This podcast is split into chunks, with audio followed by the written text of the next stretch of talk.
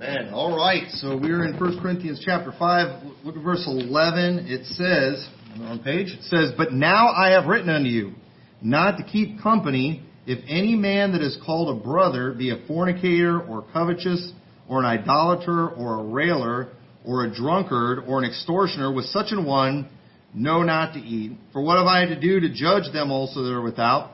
Do not ye judge them that are within, but them that are without God judgeth. Therefore, put away from among yourselves that wicked person. Now, this passage is pretty popular because it gives us a nice, clear list of people that pretty much we can throw out of the church because it's telling you if there's people that are doing these things in the church, for one, these are very wicked sins, and the Bible says to put away from you that wicked person. And in this list is a word that I want to focus on today, and that's a railer. All right, to be a railer, and what I want to talk about tonight is the sin of railing. Okay, now I know when people hear this, a lot of people are going to get real nervous because let me tell you, this is something a lot of people are guilty of. Okay, railing is an extremely wicked sin. It's all the, the word railing too. I see that word get thrown around all the time in the most ridiculous ways you can imagine. I was like, I don't think people really study this word. You know, so for for example, you know, if you say something about me and you just get a fact wrong, okay, it doesn't mean you're necessarily a railer. Y'all understand that? And we're going to look and see exactly what railing is because people love to attach that on somebody because then we got good cause to throw them out of the church because we got an easy verse, right? And when the goal is throwing people out of the church, I mean, this is wonderful, isn't it? You know, even though uh, it's more about we should try to restore people, but that's not the way most people look at it. So you see that get thrown around. If I can attach railer to them somehow, we can be rid of them and not to deal with them anymore.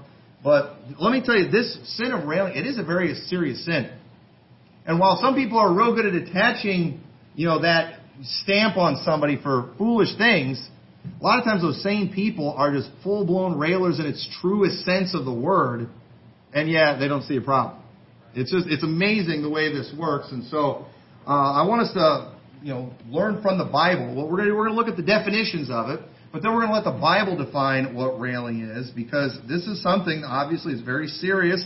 You know, we all know what things like being a drunkard is, what fornication is, but railing is not something a lot of people I don't think understand. It's not something I want in this church. I don't want I don't want it happening in this church. I don't want to see anyone in this church doing it.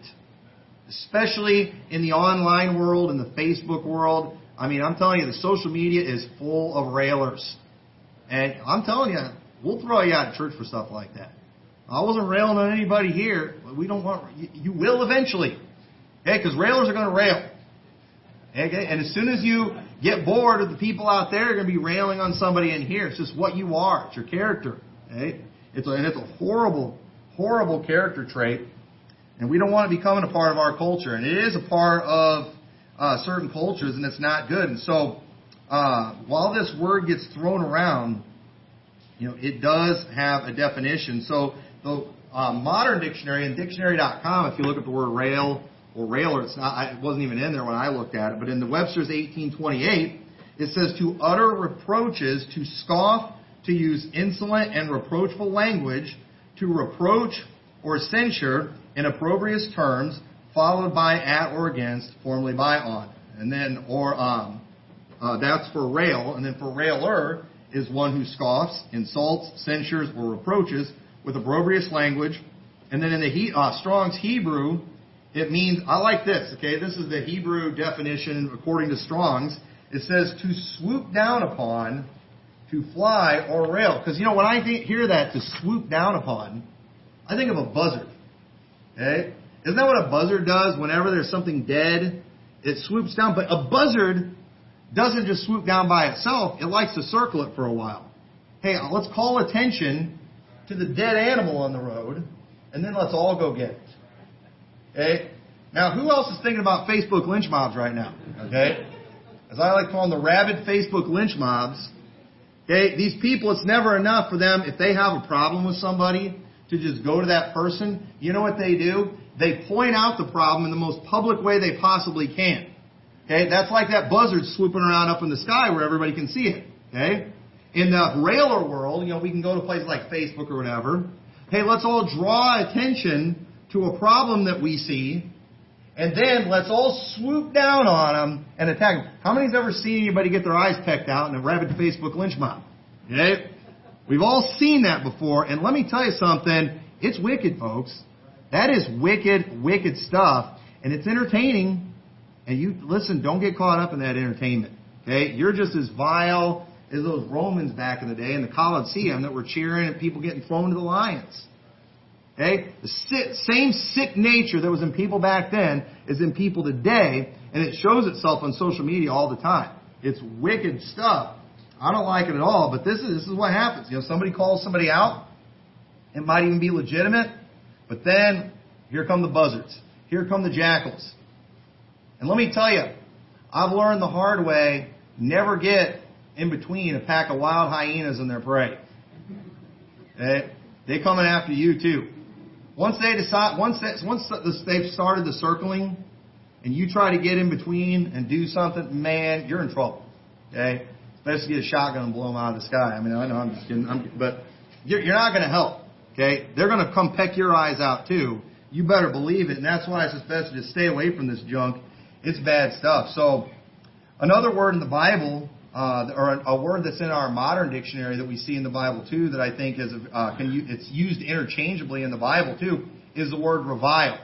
Okay? Matthew twenty seven thirty nine says, "And they that passed by reviled him, wagging their heads." This is when Jesus was on the cross. They were reviling Jesus. And then in Mark fifteen twenty nine, it says, "And they that passed by railed on him, wagging their heads, and saying." Ah, thou that destroyest the temple and buildest it in three days. So you can see where those words were used interchangeably. And so to rail or to revile, it's when you are really, it's when you're in a, in a public way, you are just speaking evil against somebody and trying to make others, you know, look at somebody in a negative way. You know, it's one thing for you to just think something really bad about somebody, okay? But it's another, it, but you know, it's a whole lot worse when you've got to like make it public and then try to get other people to think the same way too. That's when you're getting really wicked, and that's when you are railing, reviling. We see in Mark 15:31, it says, "Likewise also the chief priests mocking said among themselves with the scribes, He saved others, himself he cannot save.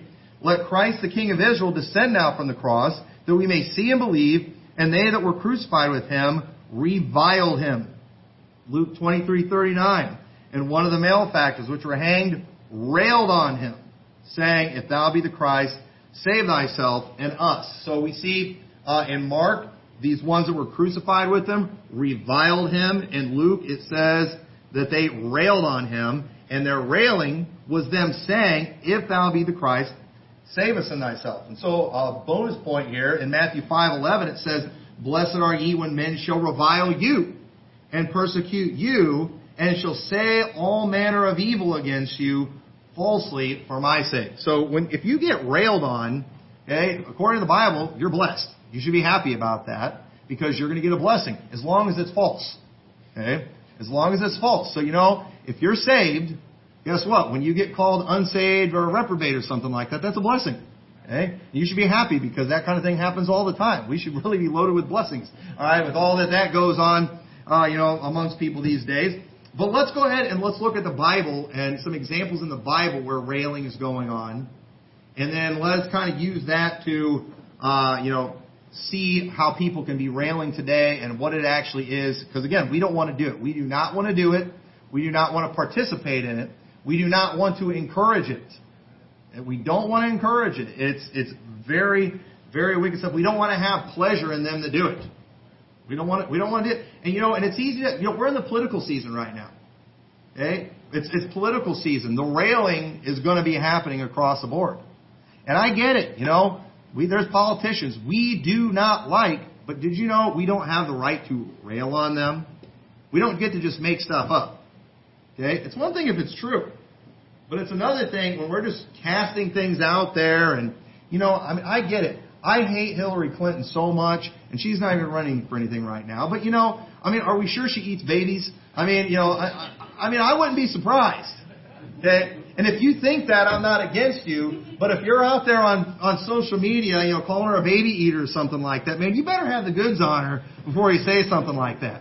Okay? I get it. I wouldn't put anything past any of these people, but I try to I try to watch myself with that. I try to watch myself. I try not to like comments where people are super over the top hammering a candidate, even if it's Joe Biden. Okay, if it's true, you know, that's fine, but it's like, you know, don't go, let's not go too far. You know, we don't, you know, I mean, yeah, if, if you call him a child molester, I mean, we've got him on video groping kids in crowds of people. All right, I think he probably, I think that was pretty safe. And I don't know what, I don't know what you could accuse Joe Biden of that's not true.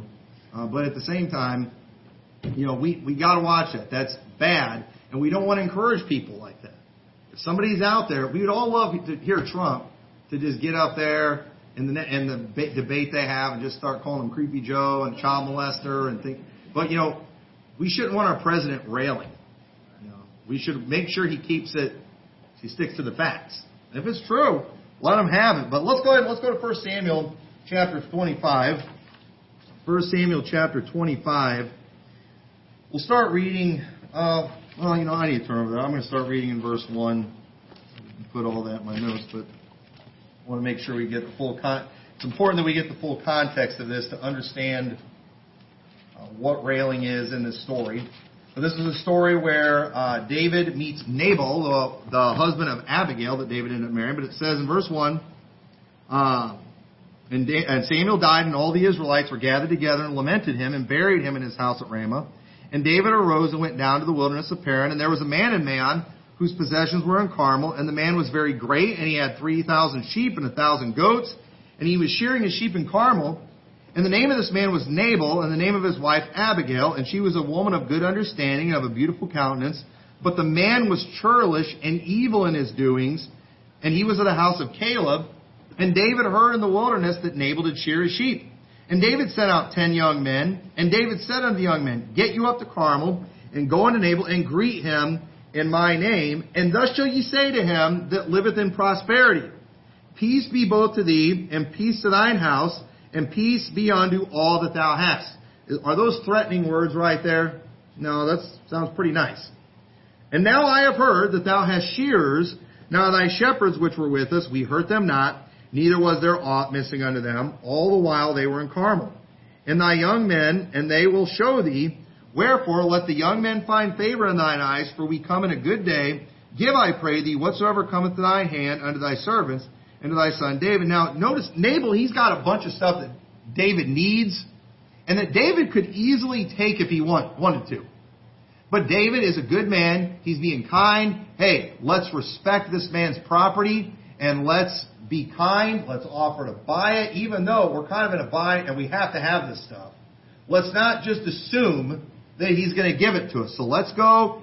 You guys go there. You be nice. You be kind. You know, and he's trying to be as diplomatic as he possibly can in this situation. And when David's young men came, they spake to Nabal according to all the words in the name of David and ceased. So they did what David said. They got done. And Nabal answered David's servants and said, Who is David? Who is the son of Jesse? Then he, there be many servants nowadays that break away every man from his master. Shall I then take my bread and my water and my flesh that I have killed for my shears and give it unto men whom I know not whence they be? Now notice that's all he said right there. So David's young men turned their way and went again and came and told him all these things. And David said unto the men, Gird ye every, on every man his sword, and they girded on every man his sword, and David also girded on his sword. And there went up after David about four hundred men, and two hundred abode by the stuff. But one of the young men told Abigail, Nabal's wife, saying, Behold, David sent messengers out of the wilderness to salute our master, and he railed on them. But the men were very good unto us, and we were not hurt, neither missed we anything, as long as we were conversant with them when we were in the field. So one of Nabal's own servants is saying, hey, these guys didn't do anything wrong. They were nice. But Nabal, he went and he railed on them. Okay? He railed on them. So here we have a clear example of railing going on in the Bible. And so what did exactly did Nabal do? Because this is railing, and this is something that we shouldn't do. So notice what, what railing is. It's throwing out false accusations based on nothing more than your own wicked imagination. Because notice what he did here. Whenever they come and they're saying, talking about, you know, they're servants of David and all that, he's, he tried to act like he didn't know who David was. He tried to act like these guys are just lying. Hey, there be many servants that break away from their masters today. He was trying to act like there was a reason to doubt these guys. He was trying to act like they were suspicious, that they were doing something wrong. Why? Because he just didn't want to help them. He was cruel. He was mean. And he knew that if he didn't help these guys, if he didn't you know, let them have what they needed, that they were going to be in trouble. But, you know, a bad, mean person like Nabal is not going to say, I'm a dirty, rotten scoundrel, and I'm just not going to help you. No, what does he do? He just starts throwing accusations at them. I think you guys are lying. I think you guys broke away from your master. You know, he's just making things up, you know, because he just had an evil heart. He tried to be, he, he pretended to try to be ignorant of who David was. That he tried to act like there was something suspicious when there was nothing. And then he tried to pretend like they had good reason to not help them. And ways we can do this today is when we question people's motives and then throw suspicion their way. Again, in a public way, when you have no basis other than your perverse mind. And now, what is it, what is it, again, what does this look like? Okay? So for example, we've all had thoughts about people. Have you ever looked at somebody and thought, I think they're creepy? You know, they just, you know, they look like a child molester or they look like a pervert or something like that. Okay. Anybody ever had that thought cross their mind? Okay. We can't help it. But you know what? I hope you didn't go announcing it to everybody. You know, I hope when, if you see somebody, or let's say you see somebody doing something, okay, and maybe, you know, you don't know they were actually doing something bad, but you know, because you've got a wicked heart, and if you were in that situation, that's what you would do. You start kind of projecting that onto them. But it's not really, even that though, while we all kind of do that in our own mind, it's not really railing until we start drawing other people's attention to it. When we get out there and we start saying, you know what, I think this guy is a pervert. I saw this guy do this and I, I'm convinced that he's a pervert. I have no doubt. You know, I just have a sixth sense with this stuff, and he's on my radar, and my, or I think he's a homo, my gaydar is always right. And we just start, listen, you're railing on that person when you do that. When you don't have the evidence, but you're just thinking these things, and then you go telling everybody about it, trying to get everybody to think the same thing. Like, I think he's a crook. You know, this, I think they're, I think he's ripping people off. You don't know that. You don't have the evidence. But what are you doing? You're going out and you're telling everybody that that's what they're doing without the evidence, without it being a clear cut case, or even with only partial evidence. We see that kind of thing done all the time in the online world, even just with our preacher friends. Somebody gets a hold of like some kind of financial statement, canceled check, not knowing the full story, not knowing the context, but with this one piece of evidence they have, they form all kinds of bad conclusions about that person and it's not enough that they just think that and keep it to themselves. What do they do? They take it to YouTube. Oh, it looks like this person has, you know, been, you know, participating in financial fraud, and it's now up to them to prove they're innocent. No, it's not. It was up to you, and it wasn't even up to you. Okay, it, but before you go accusing somebody, you've got to have the goods on them. Oh, this person made an accusation. We've got a report from this person in the church. Anybody recognize my voice? I'm trying to Yeah, yeah, you all know what I'm talking about. I'm giving the commercial, you know, reports from this disgruntled church member. They're saying this about the pastor, and therefore that's evidence. And we conclude that this person's a crook and he's doing this and blah blah blah. No, you're a railer. You are no, but wait, he had evidence. Really? A screenshot from a text, you know, one financial statement from something that doesn't even show the whole picture, whatever. We, and we call that you know, we call that justice. We call that fair. No, that is called railing. Yeah, but it looks bad. Yeah, but you don't know. Okay? And what all these people are doing is they are projecting on other people what is in their own wicked heart. And that's evil. And you know, we see that kind of thing happen all the time. You know, even amongst other pastors sometimes, we go accusing people of having certain motives. Oh, really? Where, where's your evidence of that? You know, a, a known railer, I just saw the other day in one of these private groups, railing on me saying that I've just been using preachers to get fame and money and all these. I've had that thrown at me several times. I'm thinking, okay, where's your evidence of that? Oh, it's what I think. It's what it looks like to me. Oh, so that's what you've come to the conclusion of in your own dirty, filthy heart. And it's one, okay, if you think that, you know, you're not a bad person as long as you keep to yourself, but now you're on a public forum telling everybody about that, you're a railer. Okay? People like that. And let me tell you, I know who a lot of these, I mark these railers. They better never visit this church. Okay? I'll throw them out so fast it won't even be funny. And a lot of them don't know I know they're railers. But I do, man. I, I, I don't want to keep company with a railer. I don't want to, I don't want that at all. And so just understand while you are out there trying to show how much discernment you have and how much wisdom you have and you, your ability to read people, if you are not 100% right in what you're saying, just understand you're a railer. And you can't help it if you think these things, but just don't go out, you know, circling above, up in the sky, trying to get attention and then drawing everyone's attention to you think. Hey, I saw something looks. Listen, I've seen lots of things in my life that look suspicious. With good people and bad people. I've seen things with some bad people that made me a little suspicious. But you know, I never went broadcasting these things because I didn't know. You know, it was a red flag. It was it was a red flag, but I never had the goods to go out this person, and it would have been wrong. Now, some of them ended up to be bad, but then there's other people I've had red flags with, and nothing ever came of it. You know, and so just because you have a red flag, that does not give you an excuse to go public with something. Now, you can be careful in your own home. If you see, you know, somebody in this church you think they're a creep or a pervert or whatever, okay, that's fine. You know, you protect your family around that person. Don't invite them over to your house, but don't go telling everybody in the church what you think.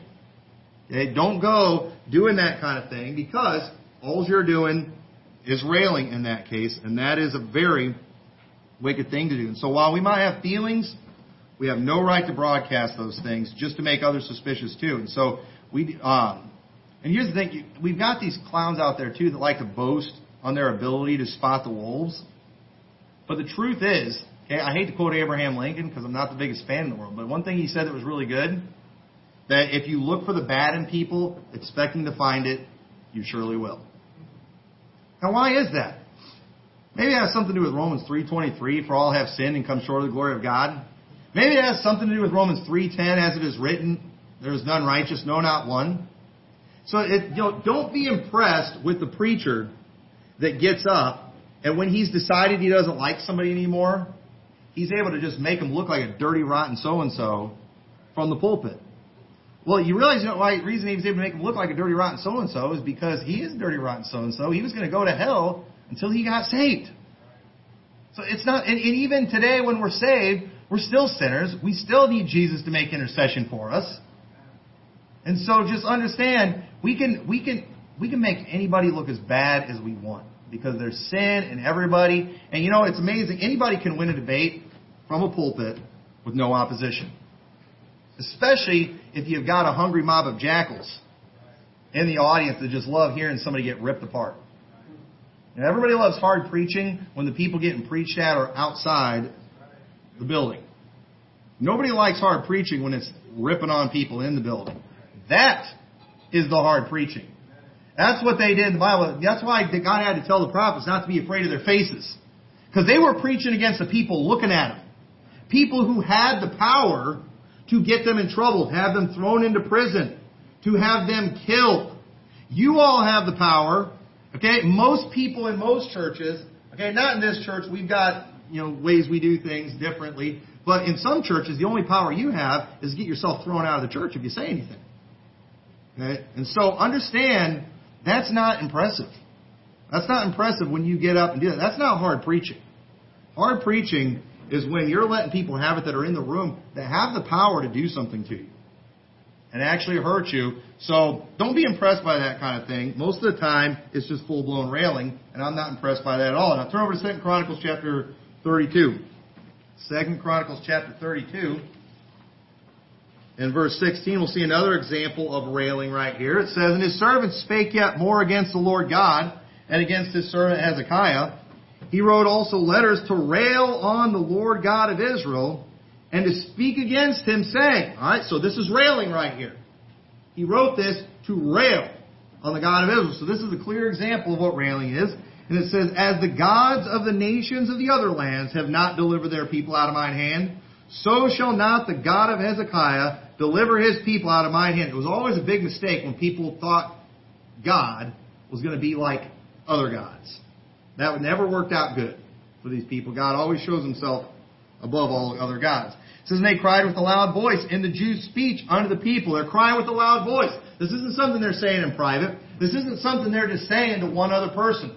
Okay? This isn't a text message that they sent to one person.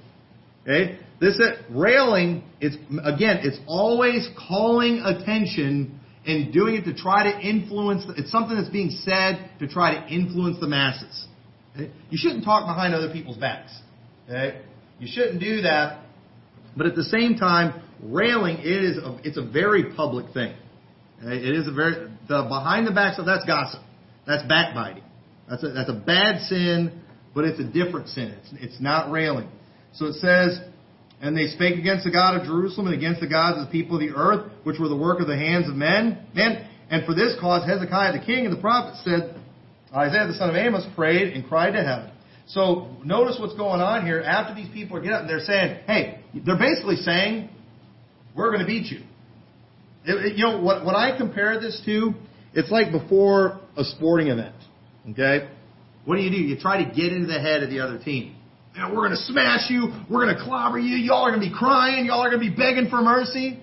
Hey, now that, that, that's railing. Now, I think in a sporting sense, that's okay. All right. Like when we play ping pong, sometimes I like to get in people's heads, and I might rail on them a little bit. You know, watch what I'm going to do to you. You're not going to be able to handle. You know, that we we we're we're kind of getting in people's head. All right. And in a sport, I think that's okay. All right, as long as there's agreements amongst friends and things like that. Okay. Uh, but sometimes we do this for real in real life, trying to hurt people. When you're just going and you're predicting doom and gloom on them, you're predicting failure on them. It's not based on anything. You didn't look into a crystal ball. You didn't go into a time machine and go into the future and see what's actually going to happen. So why are you saying these things to them? Why are you going and telling these people, oh, your marriage is going to fail, your kids are going to turn out to be sorry? Why are you saying all these things? You know why? Because you're trying to get in their head. You're trying to influence them. You're trying to influence other people to look down on them. And that's what they're trying to do here with Israel. They want them thinking bad about God. They want them because they're supposed to trust in the Lord. And but they want them to think that the Lord can't beat these guys. They want the Lord they want them to think that their God is just like all the other gods that were defeated, and so they're out there really making baseless claims.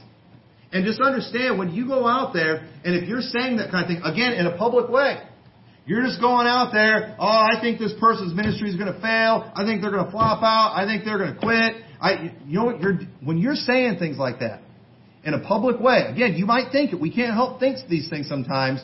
You're railing. You don't know that. Where's your evidence? okay, you think they're going to fail and quit? When are they going to quit? Why are they going to quit? You don't know that, do you? You're just saying that because you hope they quit. You're wanting to get into their head, aren't you? And we shouldn't do that type of thing with people.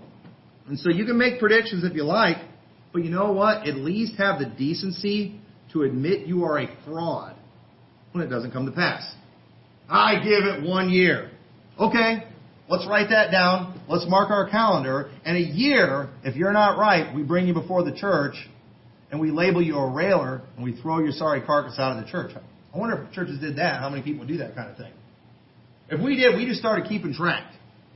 We catch somebody out there on Facebook railing against somebody. I predict this is going to happen with them. Okay, let's write it down. And let's see if you're a false prophet going out there acting like you got some vision, some word of prophecy or something when you didn't. Because if it doesn't come to pass, understand that it wasn't of God. You're a railer. And you ought to be held accountable for your railing. But you know, that doesn't happen, so people just do it all the time, don't they? That happens all the time. You know, Sluter is predicting the rapture is going to come between 2021 and 2033. If it doesn't happen, do you think he's going to step down and admit he's a false prophet? Nope. You know why? Because nobody's going to hold him accountable for it. Nobody's going to nobody's going to hold him accountable when it doesn't happen, and therefore, that kind of thing is going to keep on going in that circle. And if we don't hold people accountable for their railings, this is going to keep happening. It's just, it's just going to keep on going. You know, anyone can make a vague general prediction and act like they predicted the future. Oh, these people that left our church, they're out of the will of God now. Wait till you start seeing what happens to them. You know? And then the derecho comes through and, you know, blows their tree over. That was God. Hey, listen, in the next five years, something's going to happen to all of us. Eh, y'all understand that?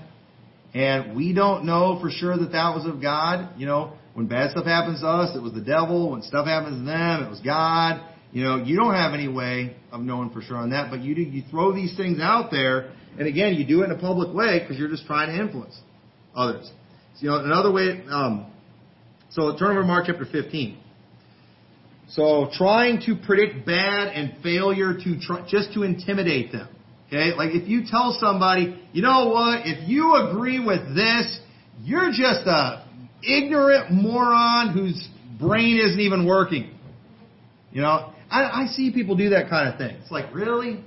If you don't agree this person's a bad person, you're just a dirty, filthy, bleeding heart that's just, you, you know, you got a soft spot for false prophets. Well, who wants to have a, be a dirty, rotten person with a bleeding heart and a soft spot for false prophets? Well, I don't want that. Well, I hate them too then. They're trying to intimidate you. We're going to attach this label to you if you don't agree with everything we say. That's railing. Okay, that, that, why do you need me to agree with you on somebody you hate? Especially if they don't even go to our church. Okay, listen, people, I, I thank God for all of you. I have not seen you all get involved in some of the stupidity that I've seen out there and just and the Facebook lynch mob and stuff like. Please don't do that. That is embarrassing. It is wicked. It's wrong. And don't don't fall for these intimidation tactics. You know what? Wear it. All right. If they're gonna, if, if people are gonna try to label you with something, you know what? I'd rather wear the label than to just give in to intimidation. Because because if you don't agree with us, we're gonna call you a name.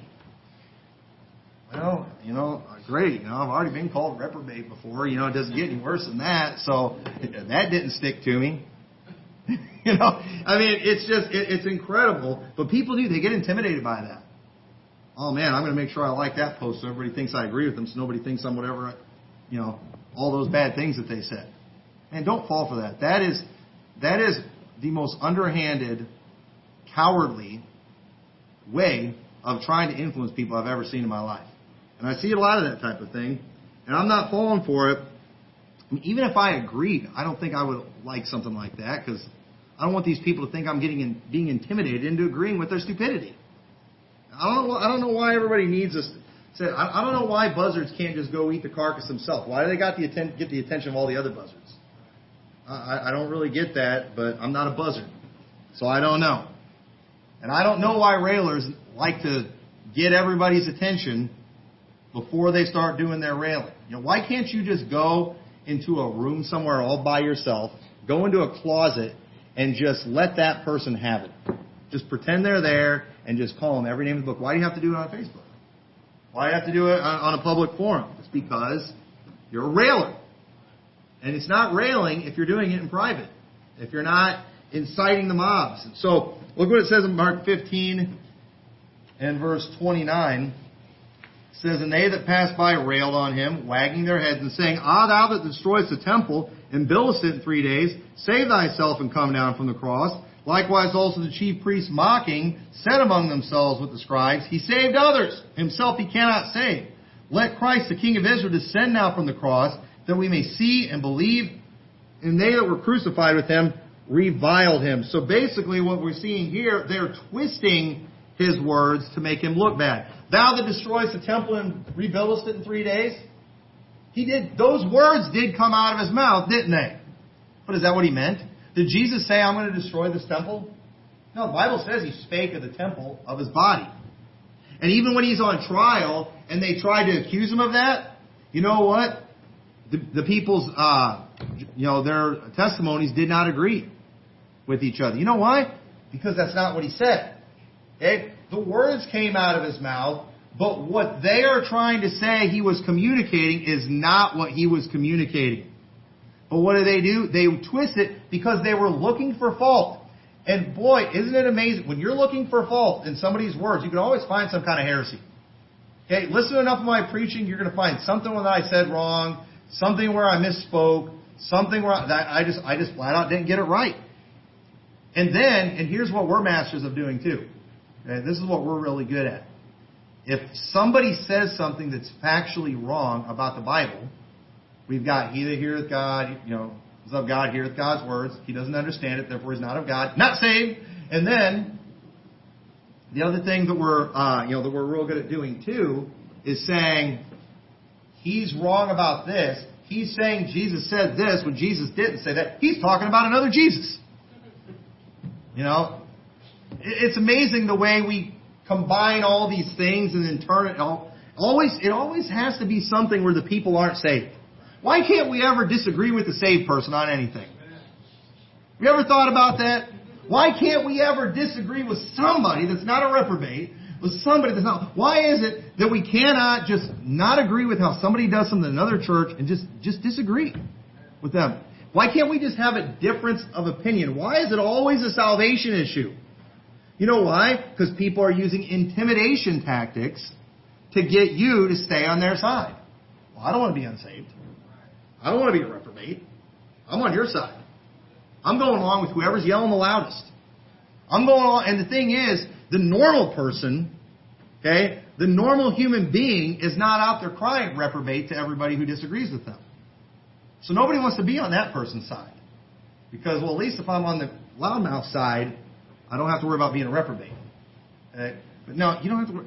You don't have to worry on either side of that. Okay. Sometimes good people just disagree, and it, it doesn't have to be a salvation issue. Pretty soon, you know, if you didn't agree on the shutdown and everything, it's going to be somehow that's going to turn into a salvation issue. I haven't figured out how we're going to do that yet, but it's, you know, just mark it down. It's probably going to happen. I think people that agree to the shutdown are saved. I do. I'll say it right now. Now I can't take it back. I don't think they're reprobate. I think they're saved. I think they're good people. I like them. Let's disagree on what the government did, not what any of them did. That's it. But let's wait and see how long before it comes a salvation issue. Right? The way things are tracking, it probably won't be long. But what are they doing? They're twisting someone's words to make them look bad. See, people often, because this is what people do to try to get someone to go along with them against their will. It's not enough that we just prove our point. Eh, we got to use intimidation. If you do agree with the lockdown, you're just a dirty redcoat. You know, when 1776 Part 2 comes around, you know, we're, you're going to be the first one we go after. You know, we don't need to say that kind of stuff. It's, it's not necessary. It's stupid. Okay? But look what it says, Luke 23, 39. And one of the malefactors which were hanged railed on him, saying, If thou be Christ, save thyself and us. And the other answering rebuked him, saying, Dost not thou fear God, seeing thou art in the same condemnation? And we indeed justly.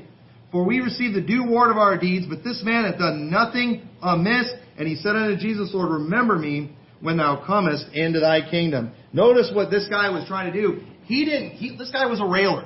He didn't care about salvation from his soul. He just wanted off the cross. And so what does he do? Jesus, if you're really the Christ, save yourself. Oh, and us too. Yeah, of course, us too. You know, I, I want to. What's he trying to do? He is trying to bend the will of God right there into his own will. And so, what do people do today? If they want you to do something, if you were a good pastor, you would do this. You know, if you really loved us, you do this. You know, kids might do this, but Dad, if you really loved me, you'd buy me an ice cream. You know, what are they trying to do? They're trying to bend your will. And what are they doing? They're impl- so if they say that, they're implying if you don't buy me ice cream, you're a bad dad. Okay? Now, understand, that's railing right there. Okay? You know, kids, you spank them for stuff like that. But, you know, when adults are doing that kind of thing, that's pretty wicked. Well, if God, you know, I used to believe in God, but, you know, God didn't give me a life full of sunshine and roses like I wanted. Therefore, I don't believe in God anymore. Oh, so you just took away God's existence with your mouth because you didn't like what he did. Isn't that, isn't that what people are doing today? Isn't that most of your atheist community today? I used to believe in God, but then, you know, my mama died. He didn't answer my prayer. So he didn't conform to your will, therefore he's not God. Just like these guys railing on Jesus, or at least one of them anyway, railing on Jesus, if you're really the Christ, you're going to get us, and, you know, yourself and me off this cross. But he didn't do it. You know, Jesus didn't go along with that. You know what? God's not going to go along with that kind of thing, and I'm not going to go along with that kind of thing. Don't ever come to me and say, Pastor, listen, if you want something, just ask. Don't say, if you were a good pastor, you would give me what I'm about to ask for. I'm not going to do it then. And I got a Bible verse to prove it. Jesus didn't do what that guy wanted right there. Even if you're right, I'm not going to do it. Because that's just a terrible way. And you know what? Don't let your kids get away with that kind of thing, too. It's one thing when your little girl's just trying to sweet talk you and stuff. You know, you, you got to spoil your girls sometimes. But, you know, at the same time, you know, I, I think y'all get what I'm talking about there. This is, this is bad attitude. And so people, uh, preachers often do this. You know, we do this kind of thing to other preachers by building straw man arguments. Again, we we go and declare if they're wrong on this, then that means they think this, which means they think that, which means they think this, and therefore another Jesus, another gospel, unsaved. You know that that's wrong. What are we trying to do? That's intimidation. Why can't we just say they're wrong in their interpretation of that passage and just leave it at that? Well, because I got people in my church that agree with that.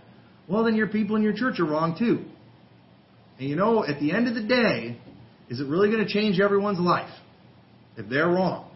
Okay, if that, if, you know, it's it's amazing the things we let just get us all bent out of shape and freaked out about. But people often do this type of thing too when they're in trouble for something and they try to draw attention away from their faults and get everybody looking at someone else. That's another thing people like to do too.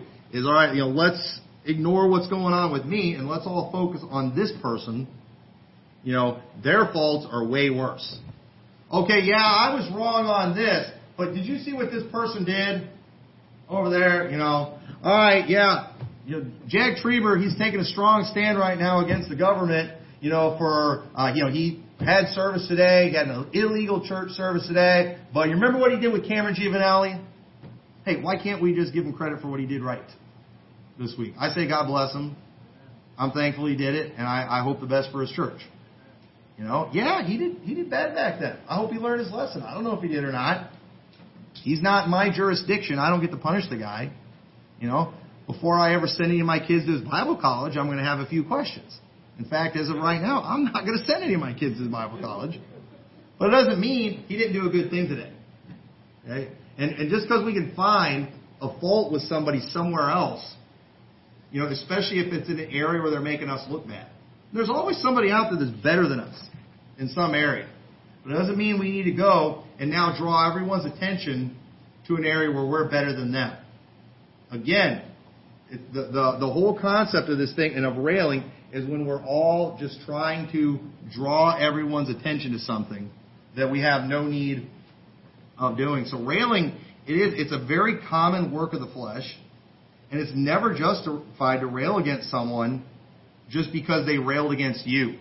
Now, this is where the temptation comes in. Because look what it says in 1 Peter uh, 3 8 through 11. This is a great verse right here. It doesn't use the word railing here, but it does use the word reviles. It's talking about Jesus says, um, oh no, not First Peter, maybe Second Peter. What's that? Oh, it's in chapter two. All right, got the wrong chapter. So two eight or is it Second Peter two? All right, I'm in the wrong book again. I'm in. I'm back in First Peter. This is what happens when I don't put up my notes. It says it's not Second Peter two. It was First Peter three eight. See now y'all going to accuse me of drinking because I'm all lost. There we go. There we go. Finally, be of all of one mind, having compassion one another, love as brethren, be pitiful, be courteous not rendering evil for evil, evil, railing for railing, but contrariwise, blessing, knowing that ye are thereunto called, that ye should inherit a blessing. Kind of like, blessed are ye when men shall revile you and persecute you, and shall say all manner of evil against you falsely for my sake. For that will love life and see good days, let him refrain his tongue from evil and his lips that they speak no guile. Let them eschew evil and do good. Let them seek peace and ensue it. We got to seek peace with railers that rail against us. I'd rather give it back to them. In fact, most railers I know, I wouldn't have to rail back. I could just speak the truth. But you know, railers think they're speaking the truth too. You know, and I could easily, especially in the flesh, end up falling into that because railing is a common work of the flesh. And you know what? We are not to render railing for railing. And you know, it's, it's tempting sometimes. I got all kinds of people out there always making videos against me, and it's in my nature to respond to every one of those things. You know, whenever I get anything said false against me, it is in my nature to respond and to set everybody straight on that. But you know, it's it's pointless because people believe what they want to believe. Okay? You know, if I get reprobated tomorrow, you know who all is going to agree with the reprobation? Everyone who doesn't like me already. Nobody who does will agree with it. No, nobody's mind is ever changed by that kind of thing, except for just you know the simpleton out there in Timbuktu that doesn't know me from Adam. They're the only ones that are going to go along with something like that. So what's the point? Why not just take the blessing? And I'm telling you, that's what always happens. But it's going to be a temptation. Don't do it. So no matter how wicked someone is to, we don't have the right to rail against them. We see in 2 Peter 2 and verse 9 and Jude 1 8 through 13, where they're basically preaching the same sermon here, says, The Lord knoweth how to deliver the godly out of temptation and reserve the unjust unto the day of judgment to be punished. But chiefly, them that walk after the will of the flesh and the lust of uncleanness and despise government, presumptuous are they, self-willed, they are not afraid to speak evil of dignities. dignities. Whereas angels, which are greater in power and might, bring not railing accusation against them before the Lord. Angels don't bring accusation against, a railing accusation against them. In Jude 1, in verse 8, likewise all these filthy dreamers defile the flesh, despise dominion, speak evil of dignities. Yet Michael the archangel, when contending with the devil, he disputed about the body of Moses, durst not bring against him a railing accusation, but said, The Lord rebuke thee. So notice, we, I mean, he didn't even bring a railing accusation against the devil. I mean, aren't we allowed to say anything we want about the devil?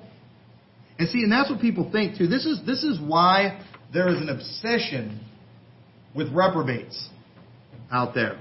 You know why people are obsessed with somebody getting reprobated? You know why whenever there's a, somebody gets outed or something, everybody's got to ask, are they reprobate? You know why people want to know that? Because people have it in their head, if they're a reprobate, I can now hate them, therefore I can say whatever I want to against them.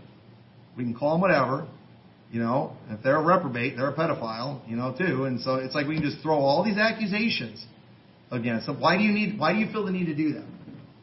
Why is it so important to you that you're able to call this person a name, to cuss this person out? Why do you feel the need to do that so bad? Especially if they don't go to your church. Listen, this is what I don't get. You know, people that have been in our church that get disgruntled and leave, I'm always sad. I don't, I've, I've never had somebody leave and I'm just like anxious to reprobate them. You know, I'm sad when that happens because I genuinely like the people that come to our church. And the way people can just turn on and just start attacking, you know, and to swoop down and to just start railing people, it, it's it's weird, folks. It doesn't make sense to me. It's a, it's a it's a unnatural affection for a Christian to do that kind of thing to a brother or even somebody they, they at least thought was their brother. Okay? Even if these people prove themselves to be unsaved heretics, you know, yesterday you thought they were a brother and you loved them supposedly. You can go from love to hate in one day. I can't do that. It takes me a long time. And there's been people out there that you know I thought was a brother. Later, I was convinced they weren't. But you know, there was a long period of time before I was able to come to grips with that. I wasn't out celebrating the next day. Yes. You know, I was like, man, I, I'm I'm let down. I'm disappointed when that kind of thing happens. I don't know. I maybe I'm weird.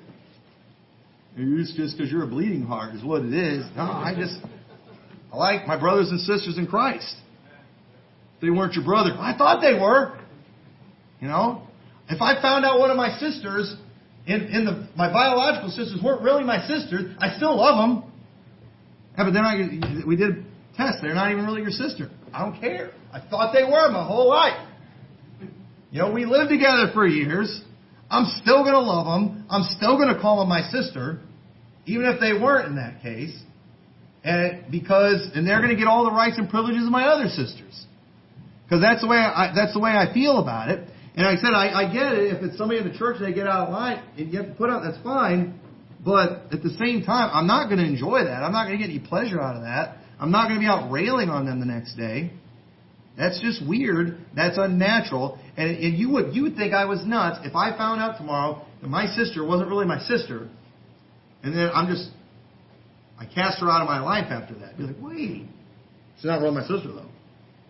Know, but you thought she was. You know, she was like a you know she lived with you like a sister does.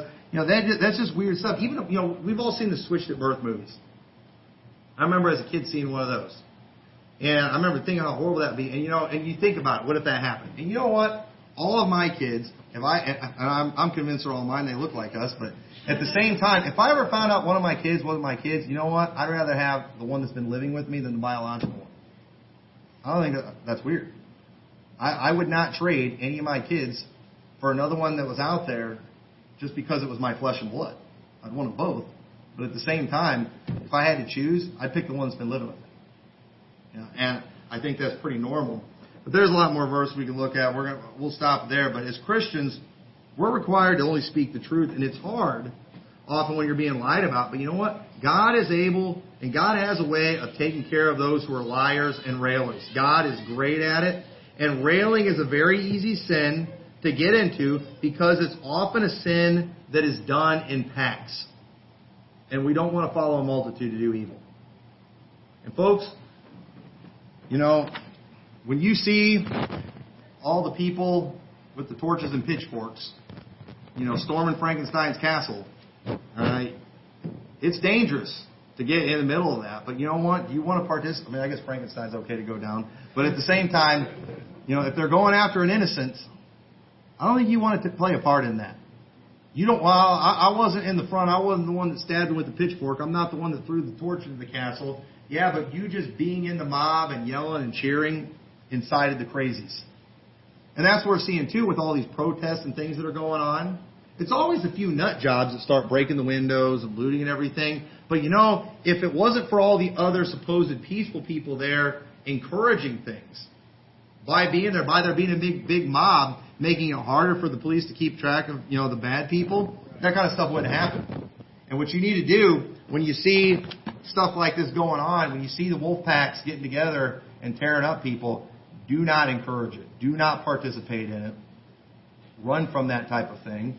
And if you want to get in between them, you know, you can. I, I'm not against you going and trying to help a friend, save a friend, sticking up for somebody, but don't be surprised you get your head bit off when they turn the pitchforks on you.